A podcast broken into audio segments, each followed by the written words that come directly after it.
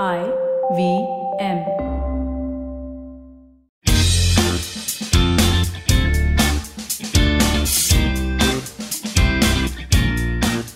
Epic Games is now battling Google.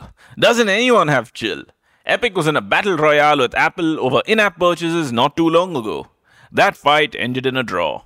But it's almost like Apple's now tagged Google into the ring. So, how did this start? You see, Epic first sued Google for removing Fortnite from the Play Store. Google has two issues with Epic.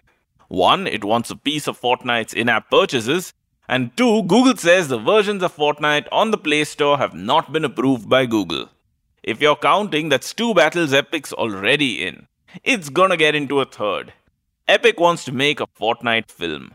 Earlier, Epic had partnered with Warner Brothers and Disney so they could promote their superhero films on the game.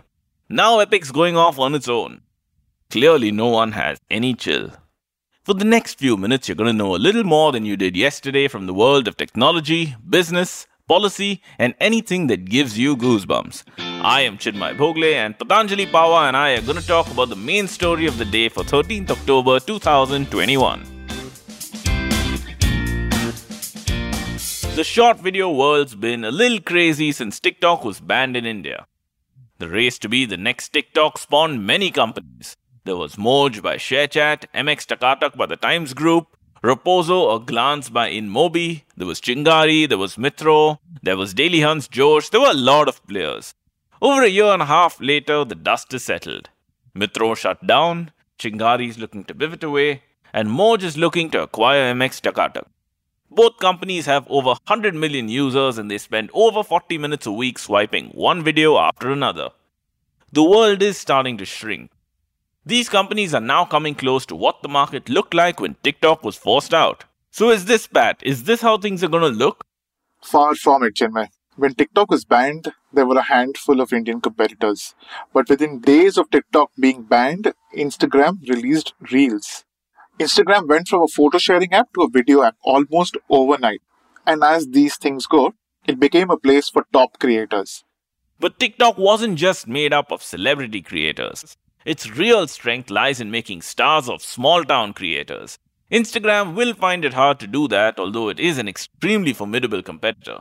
Maybe Moj and Josh can do it. So that's the arena right now. Moj, Josh, and Instagram. You're forgetting a sleeping giant, Chinmay. YouTube. It has been quietly running YouTube Shorts for the past few months. Its content, let's say, isn't that good, but it seems to be building up a huge library. What YouTube currently has is unmatched. It has a large army of creators across the world who have millions of followers. All YouTube needs to do is nudge once, and all of these guys start creating shorts.